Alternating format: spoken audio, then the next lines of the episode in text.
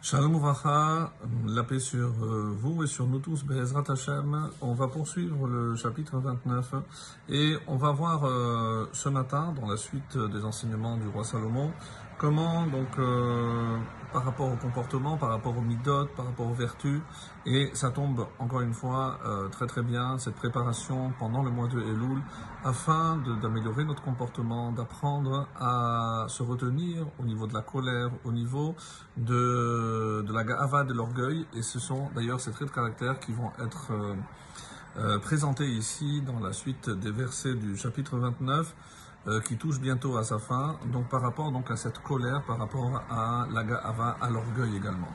Et on était arrivé donc au verset 22, Kafbet. Ish af yegare madon. Quelqu'un de coléreux provoque madon, la querelle. Donc forcément, même s'il n'y a pas de bonne raison à cela, mais vu que c'est son tempérament, pour n'importe quoi, euh, c'est comme si on allumait euh, une allumette, ça prend toujours, puisque le bois est tellement sec, et c'est un petit peu euh, ce niveau-là qu'on dit que Ish'af.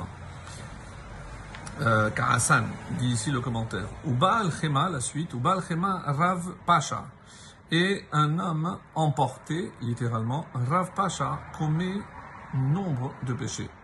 Alors, il y a un commentaire très intéressant de Malbim. Nous avons vu dans le même verset deux termes pour désigner la colère. Le premier, c'est af et le deuxième, chema. On pourrait, on pourrait dire que c'est un synonyme, puisqu'on sait que la colère a kaas aussi, a plusieurs termes pour désigner la colère. Et il fait cette remarque, hivdil ben af ou ben chema, shechema hiya chema hapnimit, ve'af hiya chitzonit. C'est-à-dire, il y a la colère intérieure, il y a la colère extérieure. Quelqu'un peut avoir le, la chéma, c'est-à-dire une colère intérieure, mais il arrive à contrôler pour qu'elle ne soit pas extériorisée. Af, et donc, et alors j'arrive à af. Af, c'est lorsque ben, il exprime, il extériorise cette colère. Donc c'est pour ça qu'il distingue, en tout cas c'est l'opinion du Malbim, et c'est la raison pour laquelle donc on a ici affaire à deux termes différents, et on comprend bien évidemment le sens. Donc je peux euh, être colérique, mais contenir ma colère, mais une fois qu'elle s'exprime à l'extérieur, Rav Pacha, forcément ça va se traduire par des fautes, par des péchés. 23. Ga'avat Adam tashpilenu. L'orgueil d'un homme tashpilenu. Le fera tomber, l'humiliera. Ushfal ruach yitmor kavod.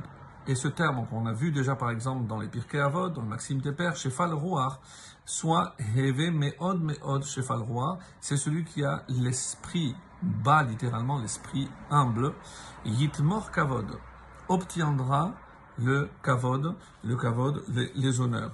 Alors, il y en a qui disent que yachazik, c'est il pourra garder, il pourra préserver le kavod, parce que c'est grâce à son humilité. Et il y en a qui disent non, yitmor dans le sens de il pourra atteindre. Comme c'est rapporté dans le Midrash Tanchuma sur euh, Vayikra, un passage qui est bien évidemment très connu. Kol kavod, celui qui poursuit les honneurs, hakavod morer bimenu, ce sont les honneurs qui le fuient. Kol misherodef achar serara, ou celui qui euh, poursuit euh, donc aussi euh, un, un, poste important, serara borachat mimenu, eh ben ça le fuit. Celui qui pourchasse, celui qui poursuit toujours la grandeur, eh ben, il ne l'aura pas, comme c'est rapporté aussi dans les Rouvines, page 13b. Donc, la même, la même, toujours la même idée. Et euh, alors que, par euh, au contrario, donc, euh, contrario, le, le, le, l'humble, donc qui ne cherche pas le kavod, eh ben, lui, il, euh, il, il, il, pourra le, pourra l'atteindre. Alors, euh, certains, avec beaucoup d'humour, disaient, mais c'est curieux, apparemment, le, le, kavod s'est fatigué parce qu'il arrive aujourd'hui à atteindre, même ceux qui ont, fui, il, arrive à le à l'atteindre. Donc ça, c'était pour une petite boutade. 24, kaf dalet. Cholek im aganav nafsho. Celui qui partage avec le voleur se hait lui-même.